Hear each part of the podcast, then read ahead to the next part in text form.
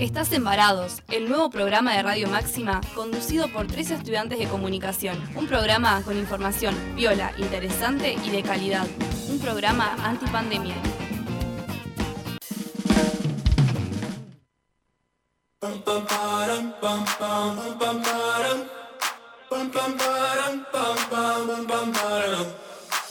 my god, oh my god, begun. I'm saying things I've never said, doing things I've never done. Oh my god, oh my god, when I see you, I should it right. But I'm frozen in motion, and my head tells me to stop, tells me to stop. Feeling feelings I feel about us. Try to fight it, but it's never enough. My heart is hurting, it's more than a crush. Cause I'm frozen in motion, and my head tells me to stop. But my heart goes. My. Oh oh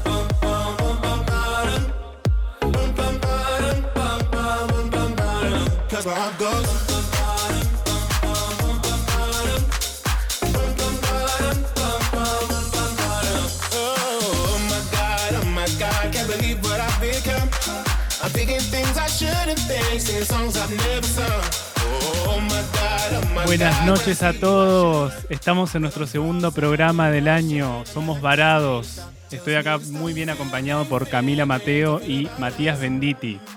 Bueno, hola querida audiencia, Hola. perdón. Hola a todos. Hola. Hola, querida audiencia y hola querido Fede. Eh, acá como dice Fede, estamos arrancando el segundo programa del año, el 2021 que, que esperemos que venga un poquito mejor que, que el año pasado, ¿no? Ay, sí, crucemos los dedos, crucemos los dedos. Y bueno, estamos con un tema súper interesante, ¿o no? Súper interesante. ¿Qué vas a sí. decir, Mati? Te corté ahí medio... No, Quedó iba a decir que al menos nosotros le vamos a poner toda la mejor. eh, No, obvio. Desde acá, desde el programa de Varados. Cami también está en la radio en este momento ocupando turnos de la mañana, así que la van a poder estar escuchando en Radio Máxima. O Sí, si no, aun- aunque Javito me dice que soy mala en la conducción de la mañana. nah. El Javito Acá el equipo, el equipo Acá de el equipo Varados te banca. te banca, bancamos. te banca full. Estoy Pues- media dormida a la mañana, chicos. Es muy temprano. Hola, chiques. No, aparte tengo una voz re ronca. Ahora es bien- está bien chillona. está bien chillona porque ya estuve hablando todo el día, ¿no? Pero a la mañana súper, súper ronca. Ya precalentó. Bueno, eh, ¿con qué tema vamos hoy? ¿Con qué tema vamos hoy? Hoy vamos a estar hablando de cuerpos, cuerpas, cuerpes. Porque vamos a estar hablando de la diversidad corporal. Entonces vamos a abarcar el cuerpo desde diferentes áreas, ¿no? Cómo es presentado eh, a través de las redes sociales, a través eh, también de la publicidad, de toda la industria cultural en realidad, es decir, del cine, eh, de los libros. Así que bueno, vamos a hablar de todo eso dentro de un ratito. Y estuvimos haciendo unas encuestas en redes sociales y nos llamó mucho la atención una pregunta particularmente en la cual, eh, digamos, le preguntamos justamente a los usuarios si estaban conformes eh, con su cuerpo y el 60% contestó que no. Entonces eh, vamos a estar hablando un poco de eso, sobre el rol que juegan las dietas, incluso estuvimos preguntándoles qué opinan sobre ellas y bueno, los, las respuestas no son muy, muy positivas. Pero bueno, como siempre vamos a arrancar dándole un contexto histórico a esto, ¿no, Mati? Sí, yo ahí con, con Dua Lipa me motivo a full. Levitating, suena ahí. Dua- A ver si nos sube un poquito, ahí va. Ahí va.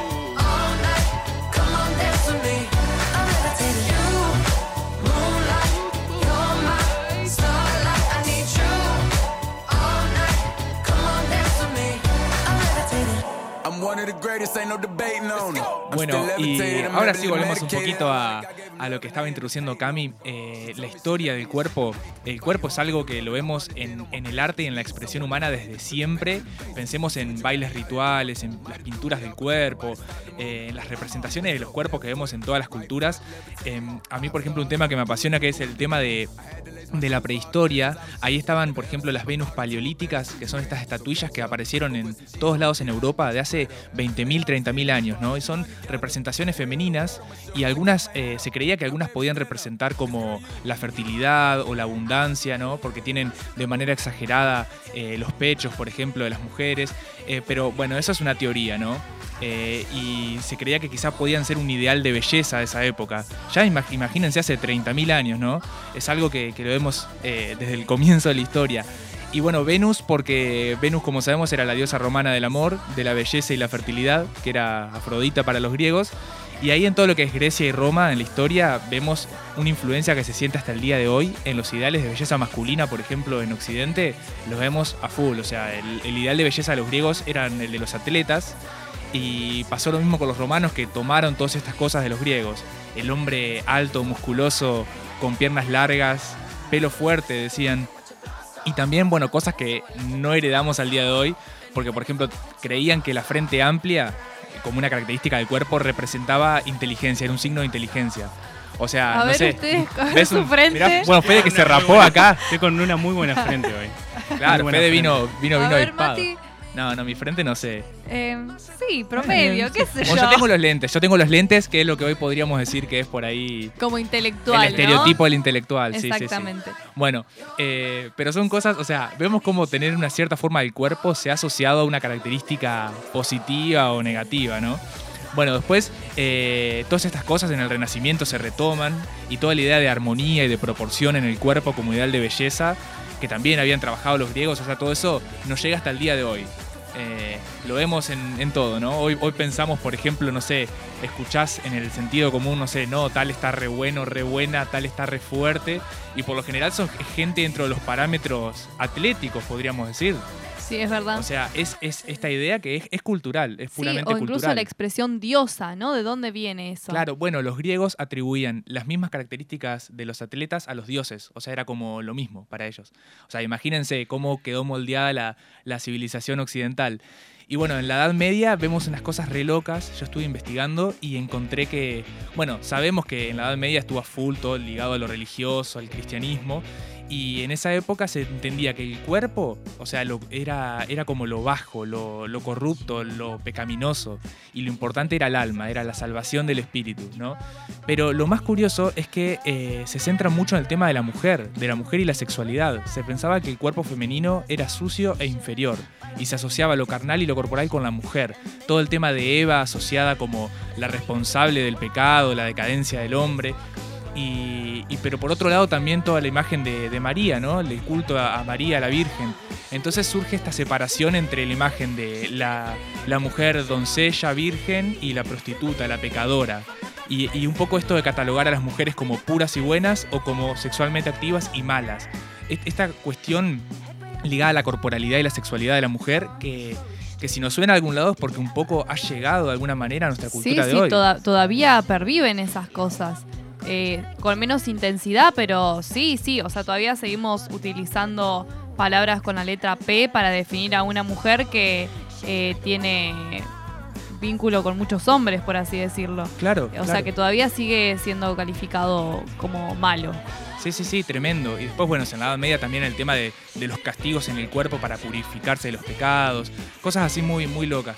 Eh, después, bueno, otra curiosidad histórica, eh, y con esto medio voy cerrando porque si no me, entusiasmo demasiado, es que hace, hasta hace menos de 200 años, por ejemplo, estaban estas teorías que eh, la frenología, la craneología, todas estas teorías que decían que por la forma de tu cabeza eh, y de los rasgos de tu cara, estaba, est- estaba determinada tu personalidad, tu tendencia a cometer un crimen, tu inteligencia, y todas estas cosas se usaron para intentar justificar una supuesta superioridad racial o el sexismo también.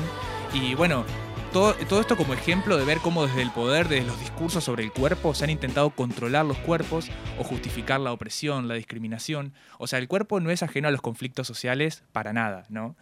Pero bueno, como decíamos, eh, hoy por hoy encontramos cosas que quedan en la historia, pero sin duda avanzamos muchísimo, a full.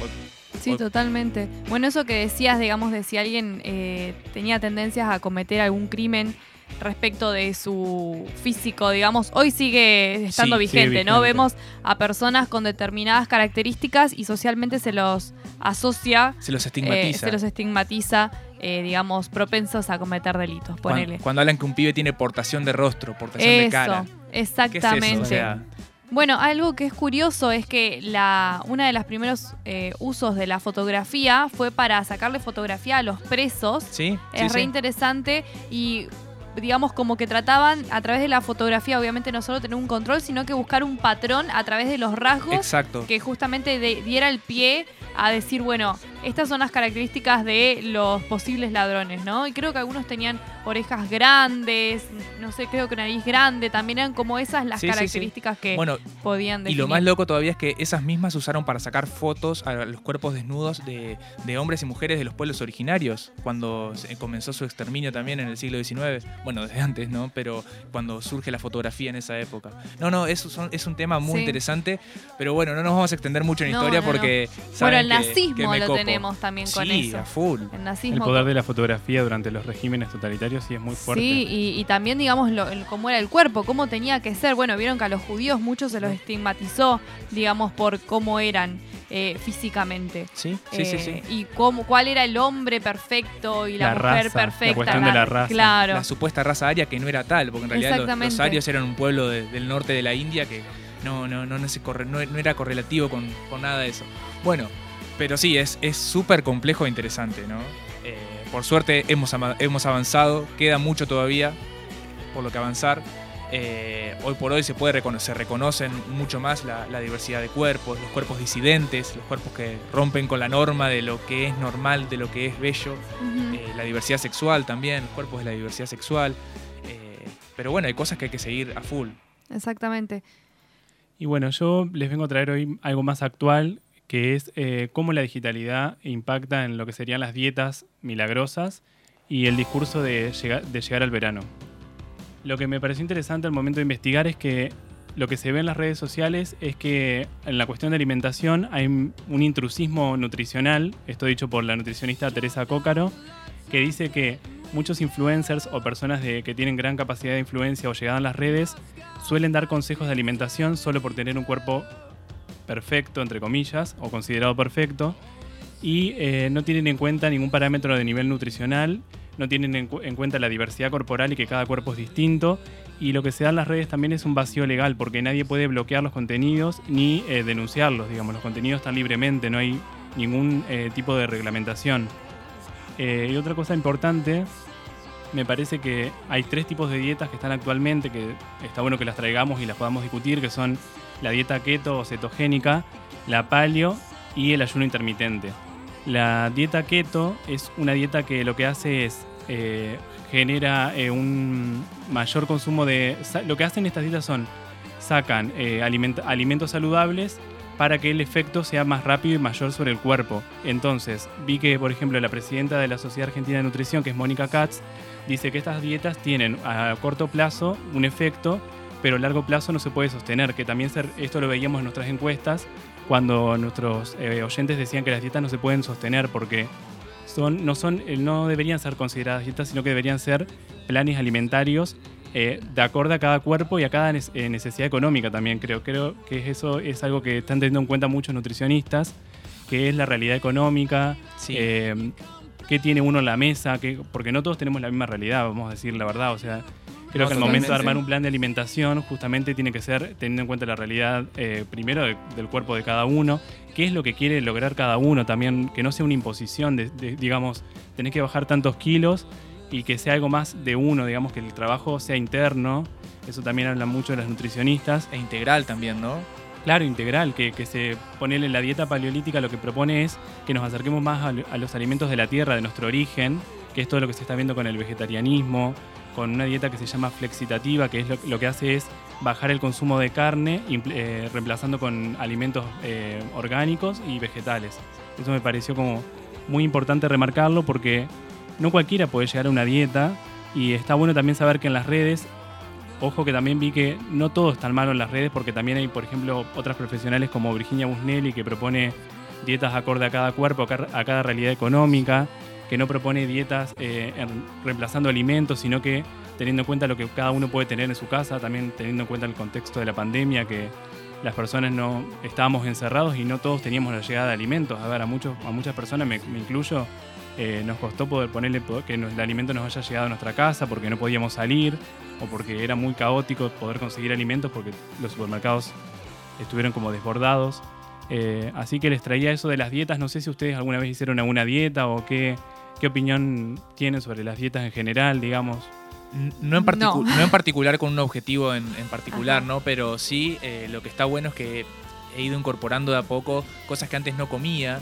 Que por ahí no se, no se suelen comer mucho en Argentina, por, ejemplo las legumbres y demás, que son eh, fuentes de alimento fantásticas que realmente está bueno. Cuanto más incorporamos a nuestra dieta eh, y cuanto más variada es, eh, más, más sirve. Y para eso las redes sociales, como dice Fede, hay mucha gente eh, de bien, mucha, muchos nutricionistas, especialistas en nutrición que, que recomiendan cosas muy interesantes y nos llega la información. Creo que eso nos da más posibilidades de elegir y que está buenísimo también para que decidamos qué comer.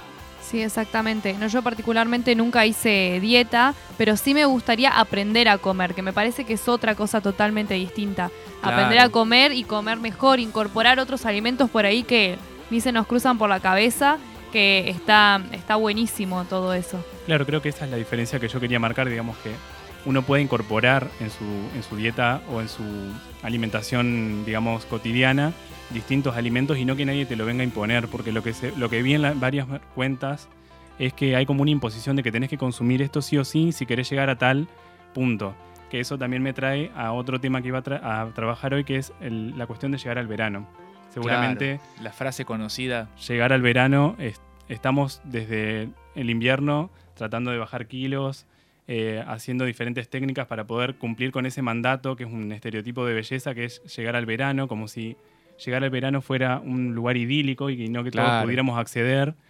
Eh, me gustó mucho lo que dice el activismo gordo en esta cuestión, que es que mm, el verano es visto como una estación que le sigue a la primavera, cuando aumenta la temperatura, hace calor y la gente trata de ir a la pileta o estar ba- bajo el aire acondicionado.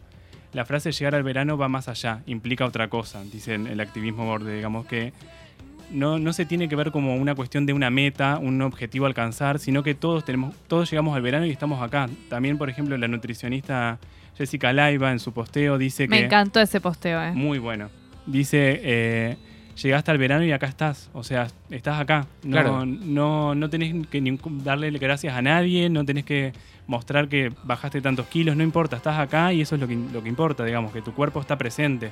Y que no somos solo cuerpo, sino que somos más allá de un cuerpo. Eso también me gustó mucho de, de todas estas nutricionistas que estuve nombrando y que se los quería traer también a colación. Sí, es re interesante ese posteo de llegar al verano porque además dice, en medio de una pandemia llegaste al verano. Claro. Cuando tantas personas por ahí han quedado en el camino debido a, a este contexto, eh, hoy hay que empezar a resignificar, ¿no? ¿Qué es llegar al verano? Llegar al verano es llegar vivo, llegar con salud, eh, llegar con, Con nues- con nuestros, seres, seres queridos. queridos. Eh, eso es llegar al verano. Así que, nada. eh, es, este también como el mensaje varadero, ¿no? Sí. Sí, obvio. Eh, Siempre, siempre un mensaje para en pos de que, bueno, que de una sociedad más sana en todo sentido, en el sentido de salud mental sobre todo también y de, y de cómo nos relacionamos con los demás. Sí. Y después un último tema y con esto cierro y quiero saber si a ver si ustedes también conocen porque esto me llamó la atención, es los memes que se generaron en, en torno al, al engordar, a subir de peso al- durante la pandemia sobre todo. Sí, sí, sí, Eh, me acuerdo, en los primeros meses. Claro, sobre todo, viste, el after, before, digamos, eh, como que estuvo muy, muy- Comparaban mucho eso de los cuerpos, cómo estás ahora, cómo estás durante un mes, pero de forma peyorativa, digamos, burlándose siempre del gordo, de la persona que tiene unos kilos de más. Y me gustó traer el caso de Agustina Cabaleiro, que es una activista gorde, que su cuenta es eh, Only Mami, que ella hizo una campaña a raíz de ver todo este tipo de posteos, por ejemplo la Barbie, yo este me gustó mucho porque es la Barbie con, sentada así en una silla eh, mostrando los rollos y abajo que dice Ah, cuarentena. me acuerdo. Sí. Como me parece como muy fuerte también usar la, la imagen de la Barbie que está tan ligada al estereotipo de belleza o no, es como un- una Sí. cuestión Y un estereotipo como inalcanzable o Claro. superficial, incluso exacerbado. Y bueno, lo que, lo que decía esta activista gorde es que detrás de ese meme lo que se esconde es una actitud de ridiculizar el cuerpo y que va más allá de que, viste que el meme está asociado mucho a la diversión, a la ironía, pero acá lo que se apunta Sí. es que va hacia el cuerpo del otro y que no se sabe la realidad en la que está el- el- esa persona para poder haber llegado a esos, a ese- a esos kilos. Y me gustó mucho la campaña que ella hizo, que, o sea, subió varios posteos de ella con, en fotos de ropa interior y lo tituló ¿Engordaste en cuarentena? Y publicaba todos estos memes que ella fue recolectando y al, al lado de ella le adosaba una foto de ella, digamos. Como para mostrar, sí, mira, a pesar de tu meme acá estoy, como decíamos, sobreviví a la cuarentena y ese es el mensaje que también queremos, que queremos dar hoy en este programa, me parece. Sí, exactamente. Además, como si engordar fuera lo peor que te pudiese pasar. O sea, lo peor que te puede pasar en una pandemia es morirte. Sí. O sea, eso es lo, lo peor. Engordar no, no, es, no es malo. Eh, sí, la verdad que de, o sea, en el chistecito se encontraba la gordofobia, como se llama, ¿no? Eh, este odio hacia las personas gordas o hacia, hacia la gordura en general, eh, medio ahí enmascarado. Sí, me gustó la frase y con esto ya cierro y nos vamos al segundo bloque, que ella decía, ¿cómo puede ser que la imagen que te devuelve el espejo sea la prioridad cuando el mundo está atravesando una pandemia mundial? Te Tremendo. pone en cuerda floja la salud, la economía y sobre todo la vida de tantas personas. Remarca que cada uno puede hacer con su cuerpo lo que quiere. Eso me pareció como muy, muy interesante. Tremendo, me encantó esa frase. y Así bueno, que, bueno, como Bueno, vos decís, vamos a una tanda Con y- eso nos vamos a una tanda Y seguimos con más varados. más varados.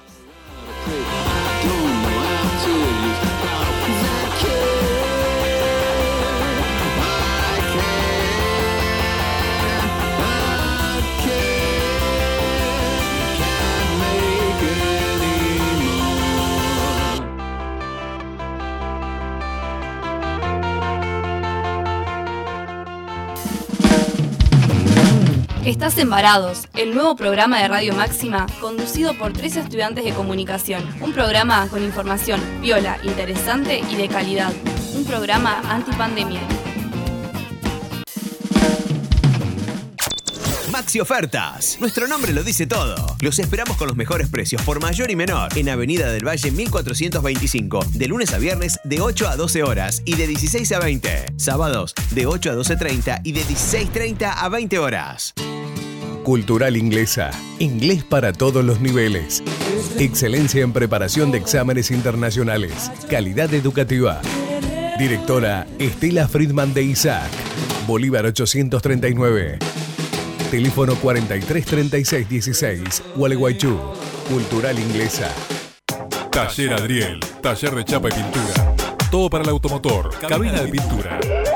Contacto teléfono 03446 442 451 03446 544015 Taller Adriel Gervasio Méndez 2321 Gualeguaychú Entre Ríos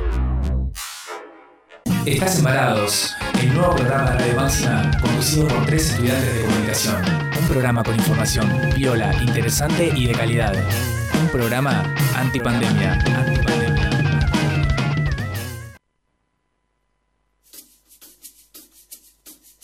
Muy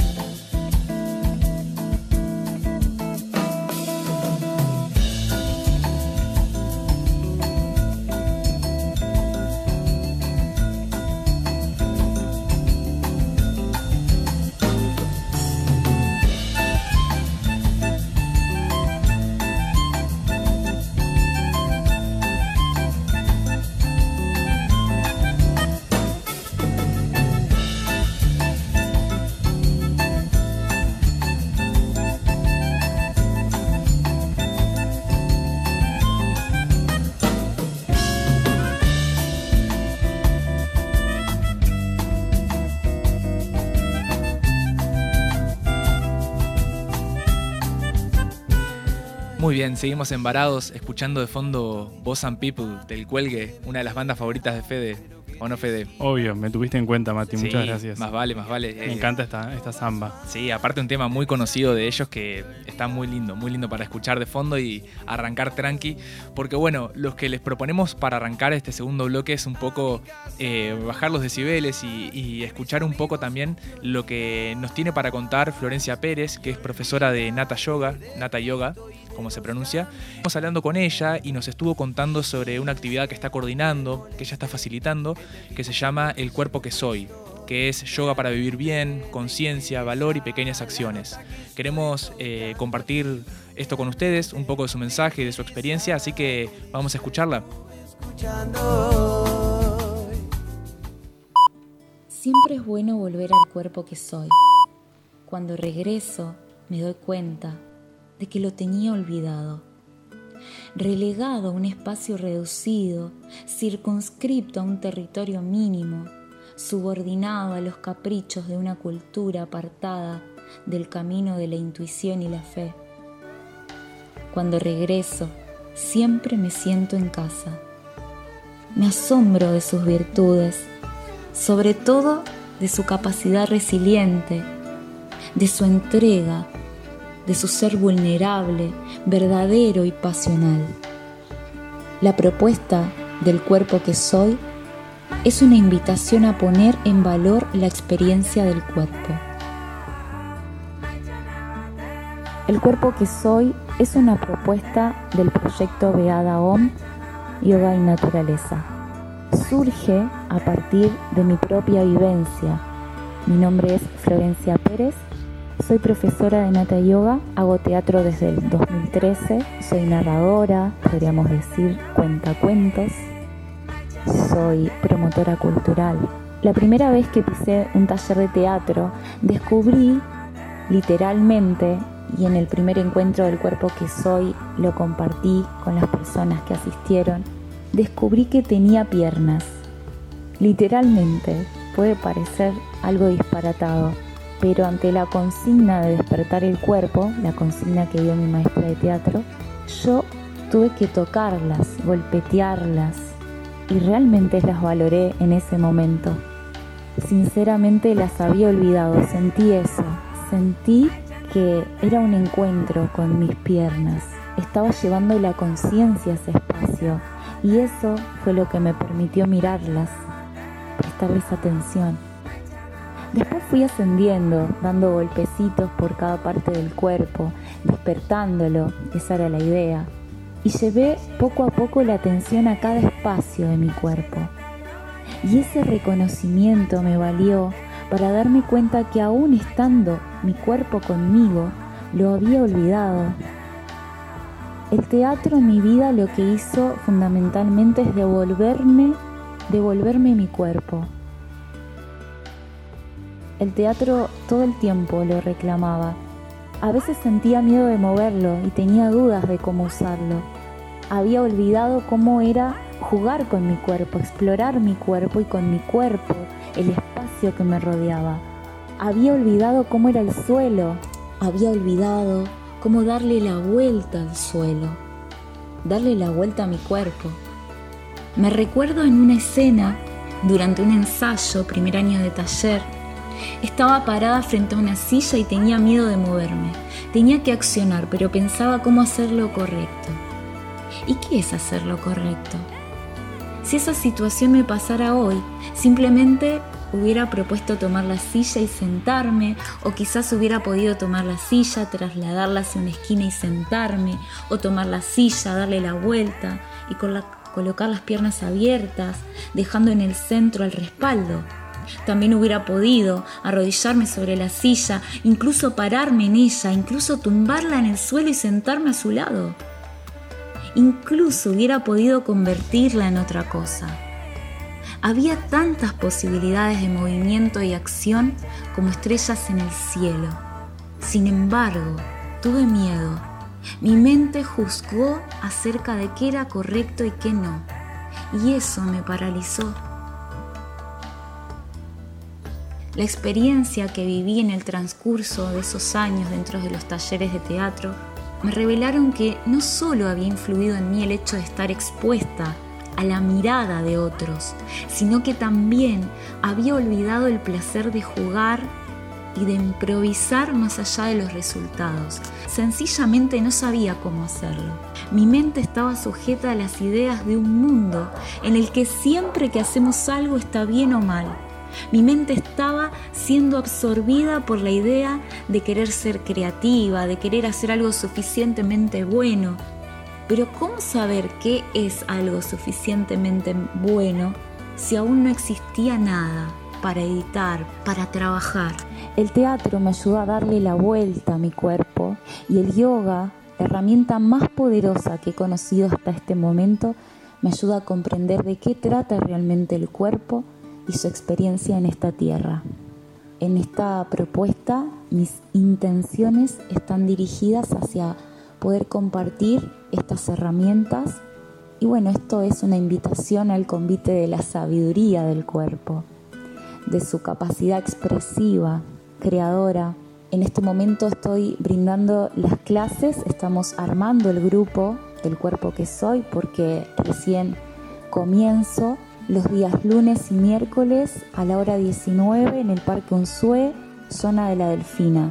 En el caso de que alguien esté interesado en formar parte de estas clases, se puede comunicar a mi teléfono 3446 15 31 0220. Desde ya muchísimas gracias y muy agradecida de que se hayan interesado en esta propuesta que, que brindo con mi corazón, tratando de ser lo más genuina posible y compartiendo siempre desde mi propia experiencia y mi propio camino.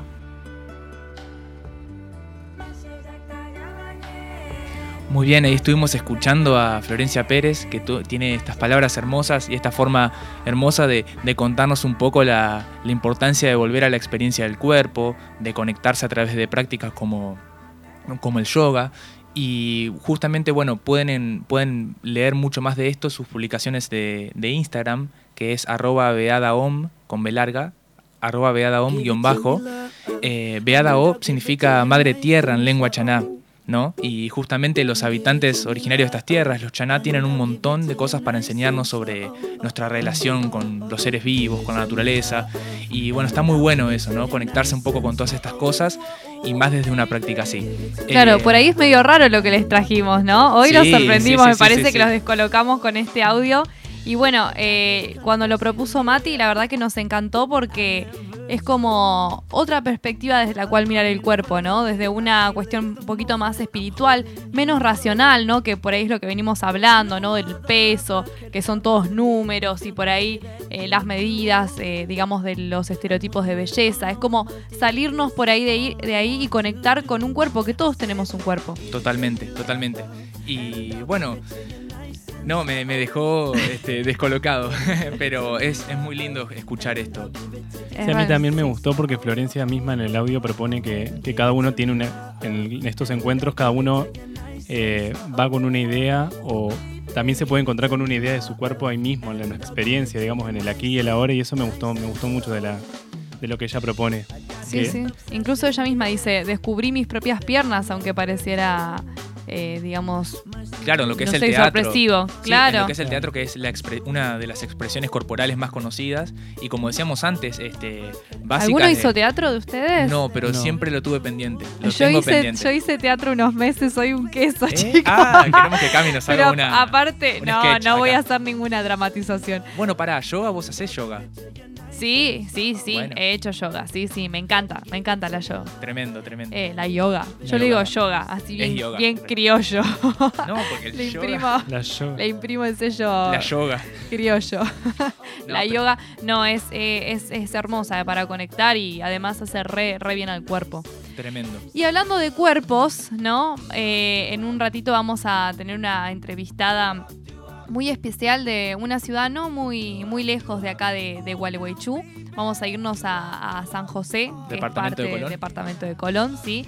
Y vamos a estar hablando con Ana Paula Alegre, que es coordinadora del área de comunicación de la municipalidad, y que vienen con una propuesta súper, súper, eh, digamos, novedosa. Eh, incluso mm, el lugar donde se va a llevar a cabo esta, esta campaña fotográfica es muy, muy interesante. No sé si, si la tenemos, la tenemos, Javito, a... Sí, sí tenemos a, Ana. Hola Ana, ¿nos escuchás? Hola, ¿cómo estás Cami? ¿Cómo estás vos, tus compañeros, compañeras y a toda la audiencia? Muy bien, ¿vos? Hola, ¿qué tal? Te habla Mati. Hola Ana, ¿cómo estás? Federico te saluda. Hola chiques, buenas tardes para ustedes. Bueno, muchas gracias porque nos, nos digamos, aceptaste la entrevista muy a último momento. Mil, mil gracias. Y bueno, quería que nos cuentes un poquito de qué se trata em, esta campaña que están llevando adelante que se llama No es tu cuerpo, es la cultura, eh, para que la audiencia conozca. Bueno, es una, es una campaña eh, que decidimos realizar, bueno, personas autoconvocadas de diferentes colectivos y organizaciones sociales de la ciudad de San José, de acá de Entre Ríos, entre ellas Socorristas en Red, la colectiva feminista disidente, también se sumó la red de afrodescendientes eh, argentina que, está acá en la provincia de Entre Ríos, la, la RADO, más conocida, eh, y el colectivo LGTBIQ+. Hace un tiempo que ya venimos hablando y craneando un poco una ley de talles y bueno, y reuniéndonos en todas esas asambleas eh, feministas, entendiendo que, que lo personal es político y la cuestión de los cuerpos es algo que nos, que nos atraviesa y bueno, y sobre todo eh, en esta época, ¿no? En esta estación donde los cuerpos, de alguna manera, y más los femeninos, están politizados, son un, un campo de batalla, y también de las disidencias, digo, operan los medios de comunicación, operan las marcas, y, opera también un poco la, la hegemonía, ¿no? De, de los cuerpos únicos, de ese talle único, de esas medidas, de esos estándares, estereotipos donde una persona siempre tiene que entrar para ser aceptada no socialmente y donde realmente tiene que ver con, con, la cultura en la que vivimos. No nos pasa solo a las mujeres y las disidencias, también los varones, aunque es poco hablado, bien sabemos entre los varones o, o poco deconstruido, pero, pero es una realidad. Y bueno, un poco en esa línea lo que nos propusimos desde las organizaciones y las personas que nos autoconvocamos eh, fue al menos dar la batalla discursivamente ¿no? y publicitariamente de que todos esos cuerpos que no aparecieron en esta temporada, que no, que no fueron nombrados, que no fueron anunciados, enunciados, que no fueron visibilizados, sí lo sean desde nuestra, desde nuestra trinchera y que esto, bueno, eh, sea, sea en el espacio público, ¿no? Sea a través de una intervención donde al menos choque y, esas diversidades corporales que todos tenemos, esas experiencias de vida que, nuestro cuerpo las cuenta, eh, puedan ser, mm, nada, visibilizadas en el espacio público sin ningún tipo de temor, sin ningún tipo de vergüenza y que, que empecemos a, a aceptarnos, a aceptarnos de ese lugar de la diversidad que es sano, es rico y además como sana de alguna manera trayectoria de vida. Y, y bueno, así que fue que decidimos hacer esta, esta campaña, digamos. Bien, a mí me gustaría saber por qué eh, se les ocurrió la fotografía como, como método de comunicación y por qué eh, eligieron el lugar de la playa que hay ahí en San José, em, también como para romper un poco con esta idea de lugar idílico, de meta, de, para llegar al verano, que es lo que veníamos hablando en el programa, como lugar eh, de mandato hegemónico, de que no cualquiera pueda acceder a una playa, también se está, es un discurso que está bastante en el sentido común, y me pareció interesante cómo cruzaron esos dos ámbitos, la fotografía como medio de comunicación y, eh, de expresión y eh, la playa como lugar simbólico también. ¿Qué, les representa a ustedes en el proyecto? Totalmente de acuerdo. Eh, creemos primero que, que, bueno que esta hegemonía que se pretende establecer de lo bello como un concepto, como un patrón, digamos, de, de repetición tiene que ver siempre con la imagen, ¿no? Hay, hay un bombardeo constante que tiene que ver con, con la imagen en las redes, en las revistas, en los diarios, pero, pero sobre todo en las redes que utilizamos más las juventudes y bueno, y también las generaciones mayores a nosotros que también están utilizándola. Entonces tenía que ver con una cuestión de la imagen, ¿no? Que desde la imagen incluso jugamos mucho con los espejos, esto, esto es importante destacarlo, eh, fue debatido incluso qué, qué mm, elementos utilizábamos para la fotografía, ¿no? Y decíamos la cuestión del espejo, porque si nosotras no utilizábamos el espejo y utilizábamos solo la fotografía, quedaba incluso en el ojo de la ciudadanía el, la devolución de esa fotografía, ¿no? Y si nosotros los utilizábamos el espejo, tenía que ver más con una cuestión de adaptación propia, de encontrarnos con, con nuestras experiencias y nuestras historias corporales aceptarlos y que el ojo de la ciudadanía, de alguna manera, ese mandato hegemónico empiece a romperse cuando se encuentra con que el otro lado hay diversidad, ¿no? Eh, entonces, por, por eso entendimos que la fotografía iba a ser lo más impactante y también era de alguna manera que estas diversidades eh, le digan, a ver, tu ojo no, no pasa nada con tu ojo, soy yo frente al espejo, ¿no? Eh, también es importante que en estas fotografías no solamente tenían que ver con una cuestión puesta en el peso, ¿sí? Que esto también lo decidimos eh, colectivamente, no hacer mm, solamente eh, eh, hincapié en la cuestión de la delgadez, porque bien sabemos que estos relatos hegemónicos también tienen que ver con una cultura de la juventud, con una con una cultura de digamos que, que eh, incluso de de, otros parámetros que no solamente hace a los trastornos alimentarios eh, eh, de, de color también eh, de, de, discapacidad. Entonces es como que tratamos de juntar varias cuestiones que tienen que ver con, la politización o la mirada política sobre los cuerpos. Y segundo, el espacio público fue elegido. Primero porque dio la casualidad que el fin de semana que nosotras, eh, que fue el que pasó, pero ahora se, pospuso para la semana próxima, venía también a nuestra ciudad la Subsecretaría de Juventud y nosotros canalizamos mucho con el área de juventud municipal estas cuestiones, ¿no? De, sobre todo lo más dialogado y, y, hoy un tema que está en boga, al menos en San José y entendemos que en otras localidades también, es la salud mental de las juventudes. Entonces, cuando hablamos de salud mental también hablamos de nuestra percepción de los cuerpos y estas cuestiones que nos atraviesan. Dijimos, es el espacio público para hacerlo. Justo las actividades de la juventud se hacían en la playa y dijimos, es nuestro momento.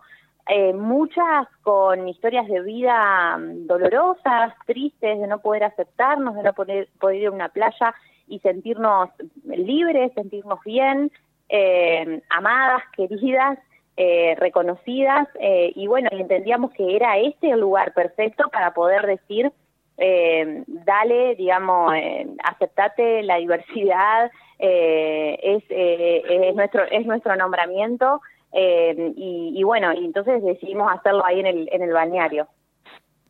Buenísimo. Eh, realmente me, me, encanta escuchar que, que, se lo haya abordado de una manera tan, tan integral y completa con todas estas, con todas estas cuestiones, porque justamente como vos decís, el, la cuestión corporal abarca no solamente el tema de peso, sino también eh, la discriminación racial o, o, la discriminación a personas con capacidades diferentes, con otros cuerpos eh, y con las historias que tienen esos mismos cuerpos, y también el, la cuestión de la salud mental que me parece que uh -huh. es muy importante porque siempre en el fondo de estas cuestiones está justamente nuestro lo que vemos, ¿no? Eh, y cómo, sí, cómo, cómo, lo sentimos. Así que, bueno, realmente te agradecemos un montón por, por haber eh, participado acá en, en Varados, por haber este, traído esta experiencia. Y bueno, es una, esta quedó como una entrevista un poco cortita porque estamos con el tiempo no me, medio jugados, pero, pero bueno, sin dudas... Eh, nos, nos, encantó, nos, encantó, también este, cuál, cómo es la campaña y las fotografías que están, con las que están trabajando. Eh, entonces, bueno, no queda más que, que, darte las gracias. Sí, y muchas gracias también por, eh, por tratar estos temas, ¿no? No es muy típico que desde un área, eh, digamos, municipal se se, digamos, se dirijan estos, este tipo de luchas. La verdad que es muy, muy interesante. Y bueno, vamos a, a, a mandarles todas nuestras energías y éxitos para cuando puedan eh, hacer la muestra fotográfica. Bueno, muchas gracias a ustedes. También laburo en comunicación, así que sé de tiempo, sé de radio. Eh, les mando un beso grande y sobre todo también porque la comunicación para nosotras y nosotras y nosotros es esencial para poder trasladar todas estas cuestiones eh, a la sociedad y hoy la radio realmente en su mayoría no trata esos temas, así que felicitaciones y agradecimientos a ustedes eh, por, por tratarlo y bueno, decir simplemente que no queremos de alguna manera habitarnos más de manera ilegítima, lo queremos hacer de manera legítima, eh, no desde el marketing, sino entendiendo que, nuestros cuerpos son historia, son vida, son vínculo y bueno, y desde ese lugar un poco llamar a la reflexión y a desandar todos esos caminos sin censura, sin crítica, sin un totalitarismo o una definición absoluta, sino con la diversidad como una premisa. Así que gracias a ustedes. Muchísimas, muchísimas gracias, Ana. Así que en cualquier momento grande. estamos en contacto y éxitos con esa campaña. Bueno, hagan correr la voz, un abrazo grande. Totalmente, Dale. muchas gracias. Gracias por tu tiempo, un abrazo. Bueno, estuvimos con Ana Paula Alegre, que es coordinadora del área de comunicación de la MUNI, y nos estuvo contando sobre esta campaña que llevan a cabo, que es No es tu cuerpo, es la cultura, que es una muestra fotográfica donde justamente, y valga redundancia, se fotografió a muchas personas con cuerpos distintos y que va a ser eh, expuesto ahí en la playa el próximo fin de semana. Así que bueno, vamos a una tanda y enseguida volvemos con más varados. This is my confession. I was living a lie before we met. There were so many nights, so many nights full of dark temptation. There were so many nights that I regret. You gave me something that I can hold on to. A little light when I'm down on my knees. I was so lost in myself when I found you. But in that moment, you made me when you give me freedom.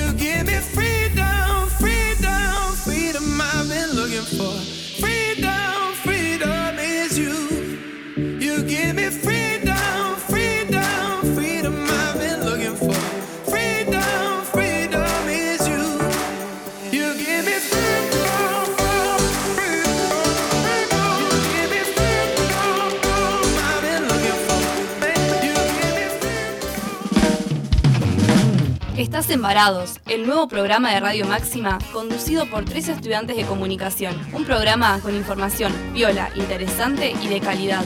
Un programa antipandemia. Maxi Ofertas. Nuestro nombre lo dice todo. Los esperamos con los mejores precios por mayor y menor en Avenida del Valle 1425, de lunes a viernes de 8 a 12 horas y de 16 a 20. Sábados de 8 a 12.30 y de 16.30 a 20 horas. Cultural Inglesa. Inglés para todos los niveles. Excelencia en preparación de exámenes internacionales. Calidad educativa. Directora Estela Friedman de Isaac. Bolívar 839. Teléfono 433616. Gualeguaychú. Cultural Inglesa. Taller Adriel, taller de chapa y pintura. Todo para el automotor, cabina de pintura.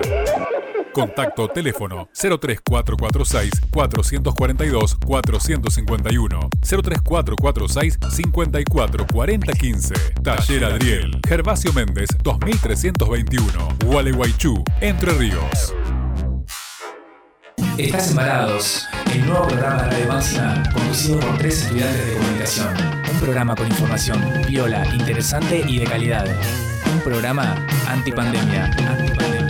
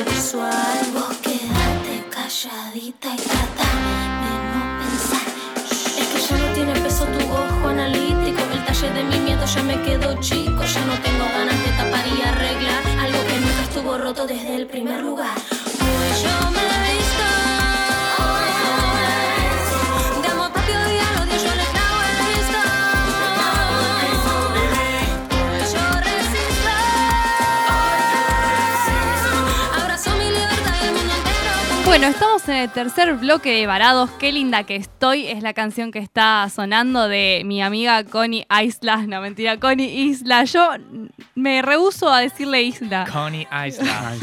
Con- es que Coney, I- Coney Island, Coney, Coney Island, es este lugar, este parque de diversiones en, en Nueva York, ¿no? Cerca de Nueva York. Puede por ahí. ser, Sí, Mati. Por la Island. no decimos nada. No Sí, vamos a sí, hacer no, la no, no, pata es, de conocido. Yo con mi metida de pata de, No sé cómo es el de nombre de Greta Coney. el, el programa pasado. Ay, no, sé Bueno. cómo, no sé cómo es el nombre de Coney Island.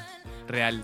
Ah, es- Con- no sé. eh, vos- ese es el artístico. Constanza, No sé, bueno, vamos a Puede ser, bueno, después vamos a buscarlo. Sí. Bueno, estamos recortísimos de tiempo, así que. Y nuestro querido Javito nos está censurando. Y nos dijo: A las en punto les corto el programa. Así que me voy a tener que Bueno, apurar. meterle quinta, quinta- quinta Meta, fondo. moneda. Ay, no sé, Javito, no sé, No, nos no. está censurando. Está defendiendo acá, dice que jamás dijo eso. Bueno, y vamos a hablar sobre diferentes corporalidades y las formas en que son representadas. ¿Quién llama? Hola. ¿Tenemos un llamado? Ay, el Colo tiene que llamar. Bueno, el Colo se comprometió. Es un llamado real. No, no es un llamado real. no, no es un llamado. Es un La- llamado de atención para mí. Es un de que llamado nos de apuremos. atención, me y- parece, sí, sí, sí. Bueno, dijimos que vamos a hablar de diferentes corporalidades. Y en vez de hablar justamente de esto que por ahí siempre se habló mucho, de las personas flacas, las personas gordas, se nos ocurrió pensar qué pasa con las, corpora- las corporalidades de los adultos mayores, ¿no? Eh, cómo son eh, representadas las personas mayores y la verdad es que lo que encontré... ¿Qué es ese ruido? No sé, como un. Yo lo escucho como un. Ah, Una serpiente. Hay una serpiente en el estudio. Nos quieren sacar como si. Nos quieren sacar, nos quieren Sac- sacar como del sea. aire. Eh, bueno, estábamos hablando esto de cómo representan a los adultos mayores en la publicidad o en el cine o en general en los medios. Y la verdad es que sí, esa, esa risa viene a cuento porque es muy macabro lo que pasa con los adultos mayores porque no están representados o si se los representa, se los eh, representa bajo el estereotipo de abuelos o abuelas, ¿no? Con el suétercito o con una camisita. Y esto muchas veces eh, es lo que se denomina como eh, edadismo, que según la Organización Mundial de la Salud tiene que ver con estereotipos y los prejuicios y la discriminación contra las personas debido a su edad. Eh, entonces, medio como para combatir esto, ¿no? Y la falta de representación de los adultos eh, mayores, les recomiendo eh, unas cuentas. Hay una que se llama Señoras in Places, que es un perfil de Instagram que se dedica a retratar estilos de señoras mayores En que lugares. son retops, sí, en lugares, por, es, eh, es europeo, ¿no? Muchas se las ve tiradas ahí en la costa, tomando sol con todo el estilo. Y eh, si hay mujeres con, con estilo, es Estela Maris Cataneo, que es abogada y fashionista, eh, que ha salido en, múltiples eh, publicidades, una genia. Eh, Unitivo es una de las marcas de ropa nacional que la tiene a ella como, como su modelo. Y también seguimos avanzando por ahí en, en otras cuestiones que no que por ahí no se hablan mucho que tienen que ver con las personas con discapacidad, ¿no? Que tampoco tienen mucha representación en la publicidad. De hecho, me llamó mucho la atención y quiero rescatarlo. El otro día estaba mirando, eh, estaba haciendo una, una fila y vi que un paquete de pañales tenía a un niño con síndrome de Down en, en- en su packaging. Algo que la verdad es bastante novedoso porque siempre eran rubios con ojos celestes los Sí, nenes de, sí, sí, de los packagings de, de pañales, así que eh, bueno, un punto para esa marca. Y mm, bueno, con respecto a las personas con discapacidad, bueno, se ve que hay muy poca representación. Hace poco una revista que creo que es Mary Claire eh, sacó en sus portadas, en su editorial, a personas con diferentes, eh, digamos, discapacidades, y la verdad, discapacidades, perdón, y fue genial, fue buenísimo. Y les recomiendo que busquen en YouTube un- una especie de campaña publicitaria de Pro Infirmis que justamente hace maniquís a medidas de otras corporalidades, que está buenísimo. Eh, justamente esta, esta ONG es eh, de Suiza y apoya justamente a personas con discapacidades físicas, cognitivas y psicológicas y siempre está como visibilizando y tratando de, de justamente de incorporarlas a la sociedad porque son personas, gente. Parece que eh, en este mundo todavía eso sigue siendo como descabellado. Eh, y en torno a las representaciones de los pueblos originarios, ¿no? Acá en Argentina todavía hay pueblos originarios y la representación en publicidades es nula. Casi no hay, eh, digamos, modelos de pueblos originarios. Encontré solo eh, una chica, que ya les voy a decir cómo se llama porque se me perdió en la vorágine de información.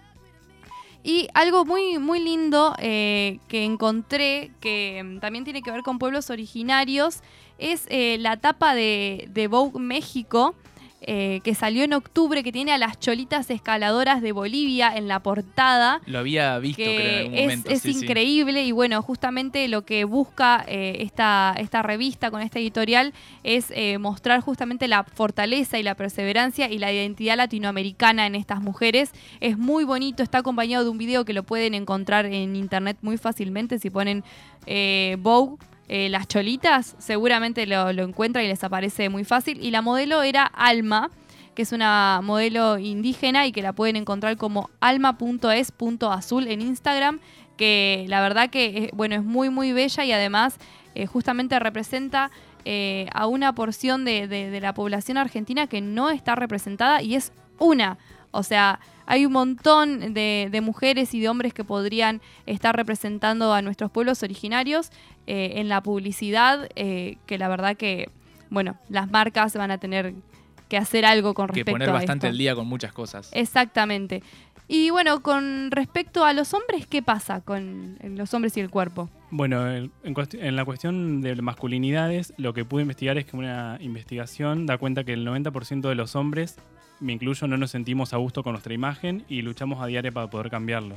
Cuestiones como el peso, la altura, la forma física, la musculatura sobre todo, el cabello e incluso lo que se llama el tamaño del pene o eh, big shaming, algo así que es eh, algo que se tiene en cuenta. Es verdad, bueno, ahora que, lo traes a colación, la, la LIC eh, en Instagram muchas veces toca ese tema porque es una consulta bastante reiterada en, en los Es hombres. que es un mandato tan marcado del patriarcado hacia los hombres, eh, la cuestión del tamaño, tamaño, sí. de que el, ma- el tamaño sí importa y este tipo de cuentas como la licenciada Cecilia C. o Florencia Salort, que también lo hemos trabajado acá en el programa, lo que ellos tratan de dar cuenta es que no importa el tamaño, sino eh, cómo uno usa su, su órgano sexual. Eh, la cara de Javito. Me puse Te medio- vamos a pasar esas picante. cuentas. Tenemos el programa de ESI para quienes lo quieren escuchar. Un- Ya está entregado, dice Bueno, Javito. Pero no, no. Javito. Después te pasamos esas cuentas. Vas a ver que te van a gustar. la cara de Javito. Y a quienes les interesan estos temas, tenemos el programa de ESI que está en Spotify, que estuvo muy lindo, muy interesante, y que sí, son cosas que hay que hablar para romper un poco todos estos mitos y Sí, estos sí, sí. mandatos Es verdad. sociales. Bueno, en una nota que yo había visto a una, a una nutricionista, le preguntaban si el, el- mandato era hacia hombres y hacia mujeres por igual. Obviamente que no, porque para la mujer hay un, mandato mucho más marcado a nivel social, pero se ve que en los hombres también hay eh, ciertos trastornos alimenticios atípicos, como la vigorexia, que es por ejemplo la generación de músculos a nivel extraordinario con el uso de proteínas, de sustancias. Eh, y otra cuestión que me pareció interesante es que los hombres suelen estar más relajados al sentirse mal con su cuerpo. ¿Pero por qué? Relajados entre comillas. Porque esto quiere decir que hay un mandato tal sobre el hombre que uno se siente como retraído al momento de buscar eh, tratamientos como dietas o eh, utilizar productos de belleza, todo lo que sea para embellecer el cuerpo del hombre que está considerado como femenino o como más delicado, eso el hombre se suele como retraer. Eh, me gustó también eh, cuáles son los mandatos o los cánones que se suelen establecer hacia el patriarcado, ¿no? hacia la masculinidad patriarcal y tienen que ver con responder, por ejemplo, cuando sos niño, esconder tus sentimientos, en la adolescencia a responder como máquina sexual o como una persona que tiene que rendir totalmente en lo sexual, y en la adultez como proveedor, es decir, como otro objeto para la reproducción. Eh, y a su vez me gustó también una campaña que me pasó Camila, que habla sobre el modelo del, de Vanity, la marca de Rihanna, Savage eh, Fenty, Sí. que un- el, el modelo se llama Steven G, que en la, en la tienda online él posa un boxer del talle 3XL y fue la prenda que marcó el sold out, o sea, fue la que se agotó enseguida y eso marca también la representación que tiene el hombre por medio de la imagen. Lo que vemos en el posteo que, da cuenta de este, de este caso, que es la curva de la moda, se dice que se agotó en minutos este modelo y lo que marca esto es que los hombres se sintieron por primera vez expresados en un cuerpo y en una marca de moda tan importante como, como es la de Rihanna, que también Camila ha trabajado, Sí. que ha, rot- ha roto todos los estereotipos de belleza y todos los mandatos, no solo hacia las mujeres, sino también a los hombres. Y les quería también recomendar una campaña que se hizo hace poco en BuzzFeed, que es una página, un sitio, que por medio de Photoshop se utilizaron cuatro cuerpos masculinos eh, para llegar a la imagen ideal que sería, por ejemplo, eh, campañas de moda, ponerle la de mm, la campaña que hizo Justin Bieber para la marca de Calvin Klein. Entonces ponían un modelo y lo iban como photoshopeando para ver cómo se fabrica este cuerpo ideal que, que necesita esta marca, ¿no? Sí, ¿qué onda? ¿Viste los, no sé, lo- las publicidades de boxers? O sea, para hombres, ropa interior para hombres, son todos chabones súper trabados. Súper trabados, sí, O sea, el atleta griego que hablábamos antes, o sea, un ideal que cuán- Exactamente. ¿cuántos son así? ¿Cuántos somos así? Me incluyo. Sí. Ay, Mati. No, no, ¿cuántos, perdón? ¿Cuántos no somos así? Claro. Es como que, Claro. perdón, pregunto, pregunto, era la pregunta. No, no, no, no, no. no. Está Blooper- bien esa, blooper de varado. esa Nah, autoestima. nah, no. Eh, No, pero es verdad, o es sea, verdad, o todos sea, los hombres ¿quién usan calzoncillo, no ¿Y a solo los que están trabados. ¿Vos, Javito, usás calzoncillo? O Sleep. Bueno, no. con la ley, Con la ley, no. Javito. Bueno, esto Está lo, bien. Esto lo, lo- lo dice creo que en Brad Pitt, en, en El Club de la Pelea, en la película creo que se, se hace una ironía de eso, qué sé yo, pero me acuerdo de esa escena que está, está muy buena, gran película. Eh, pero bueno, de cine vamos a hablar más adelante, ahí Más ya les spoileo algo. Eh, ¿Y qué pasa? ¿Qué pasa eh, con, Con- una cuestión que nos quedó pendiente un poco? Hablamos de historia, hablamos de concepción del cuerpo y hablamos un poco de lo que es eh, esto en, en Occidente que tenemos tan separado el cuerpo y la mente. Eh, pero, ¿cómo es la relación con el cuerpo en otras culturas? Hablamos del, yoga antes y escuchamos a Florencia Pérez con, su experiencia y con, su testimonio.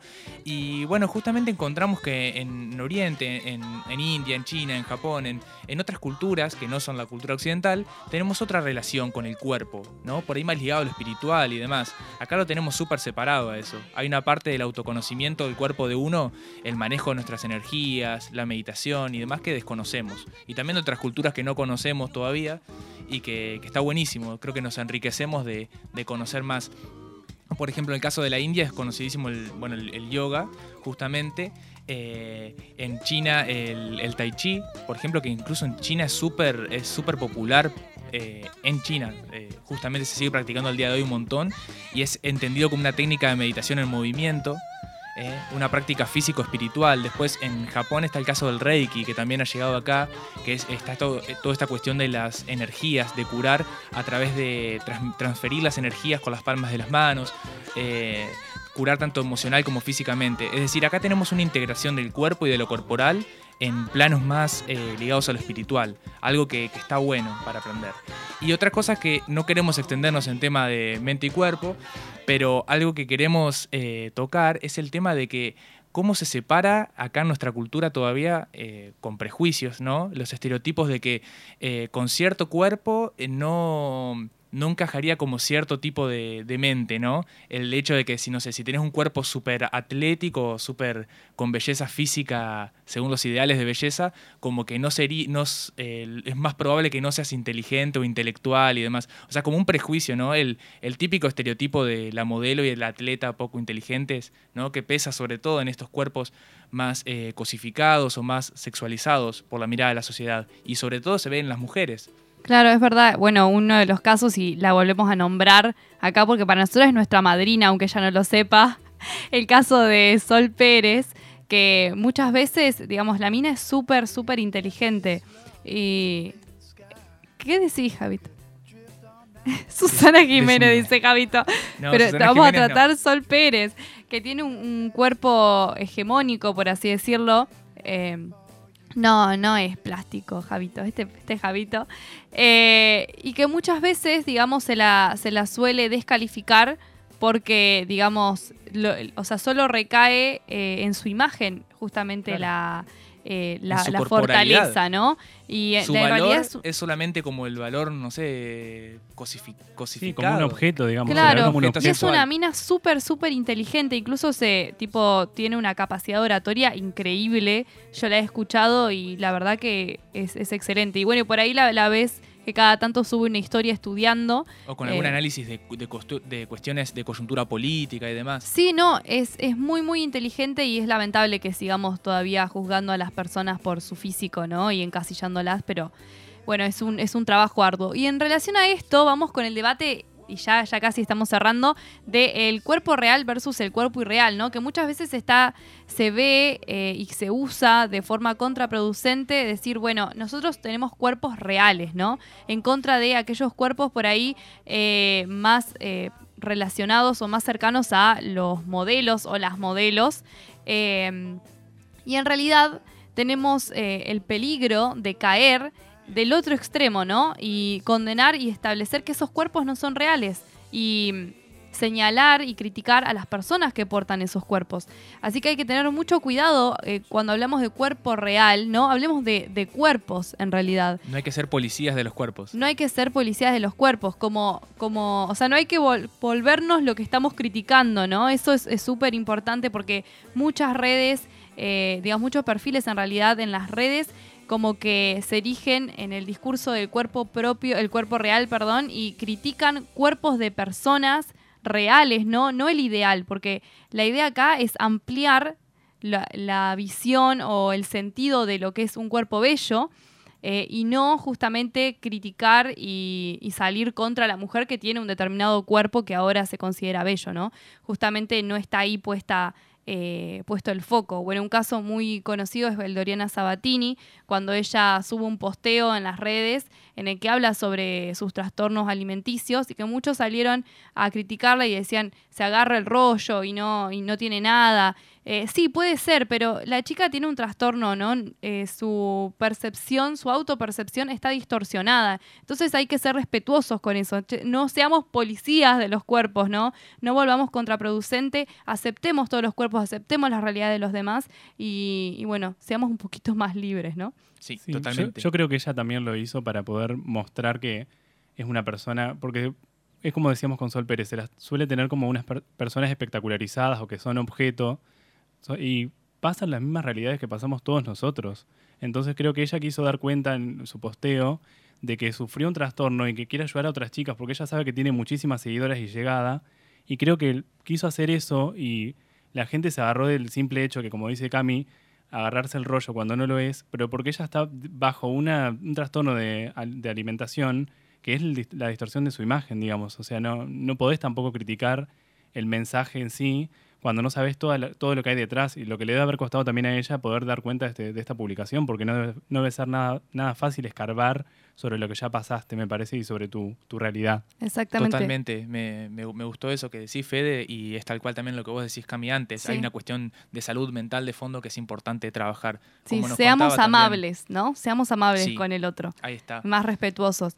Bueno, llegamos a eh, nuestro querido Bonus track. bonus track. Javito, poneme No, no esa canción que no sé cuál es esa Ahí va, canción. suena. Ay, Oliver Nelson. Un cover. Es un cover.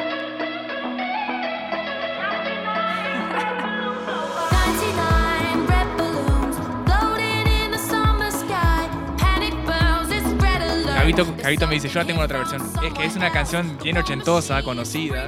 Pero bueno, yo conozco muchas versiones y puse, no sé, me gustó esta. Ahí va. Vamos a hacer un bueno. especial 80 para Javito. Sí, exactamente. Te lo prometemos, ¿eh? Y bueno, llegamos al bonus track y tenemos muchas recomendaciones. Eh, tenemos eh, pelis, series, libros, eh, bueno, un montón de todo. ¿Querés empezar, eh, Fede? Sí, yo iba a recomendar la, la serie de podcast de revista Anfibia que se llaman Historias que cuentan mi cuerpo.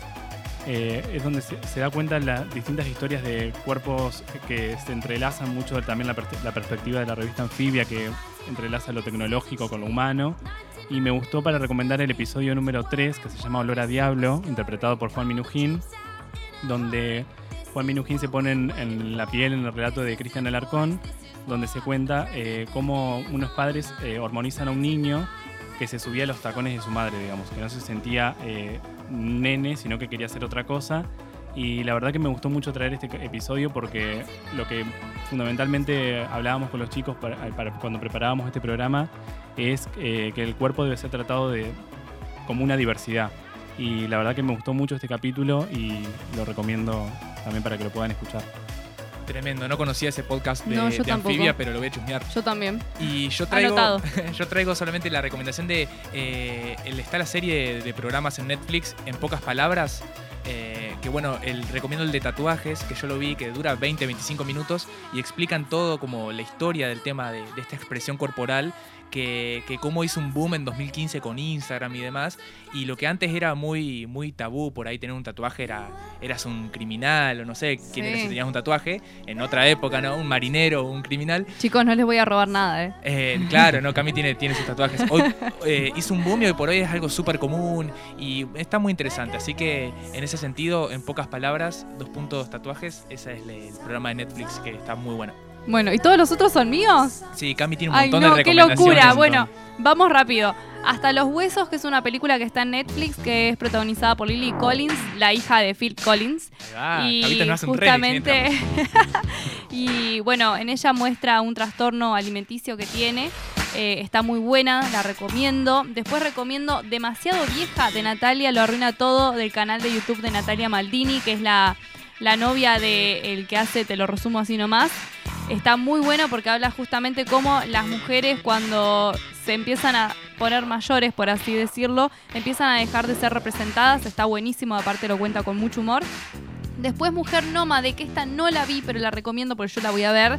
Está en Cinear y trata de la vida de Esther Díaz, que es una filósofa argentina, que también justamente es una persona grande y dice, cuando sos grande no se te va el deseo, ¿no? Justamente con, estos estereotipos eh, que se tienen sobre las personas mayores.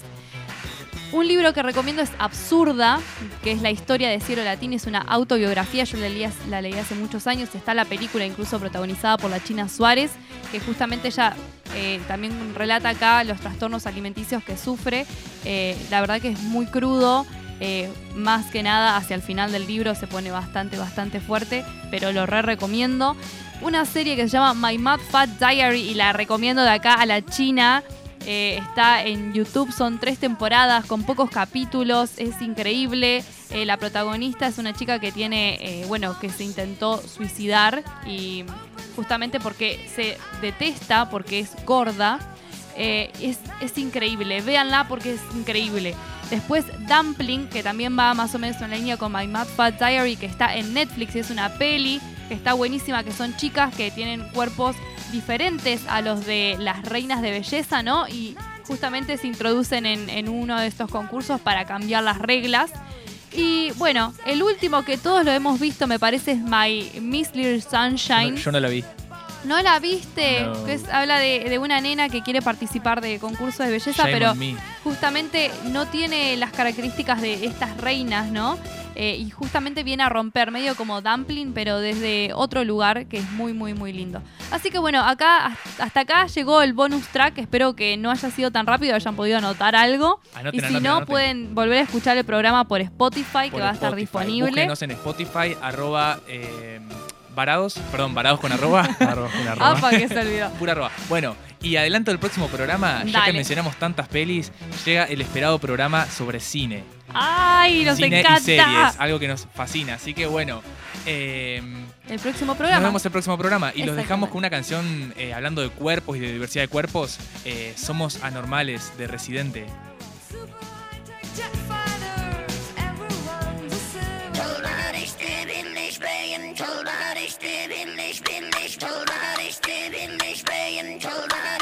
Hasta el próximo martes con más parados.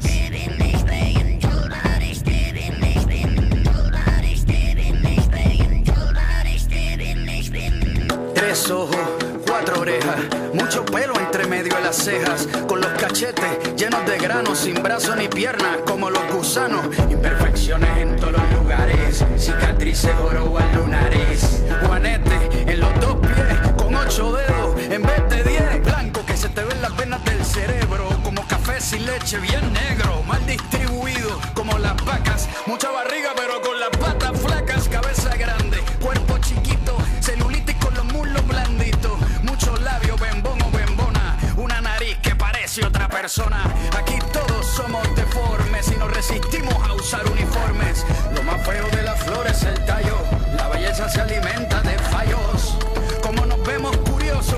ponemos a los lindos nerviosos, que toda la gente nos señale lo que no es igual, sobresale. Soy anormal. Soy anormal. Soy anormal. Somos anormales. Lo que me gusta de ti es sexualidad se despierta.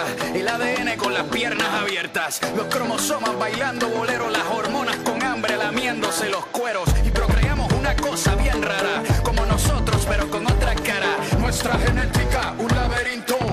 Somos igual de distintos. Lo que se mezcla es más interesante. Como una mosca con orejas de elefante. Los colores se triplican, nadie pierde. Amarillo con azul hacen verde.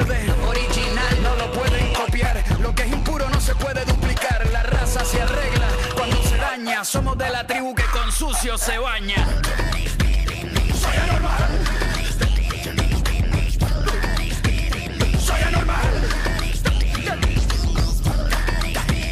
Soy anormal. Somos anormales. Lo que me gusta de ti es que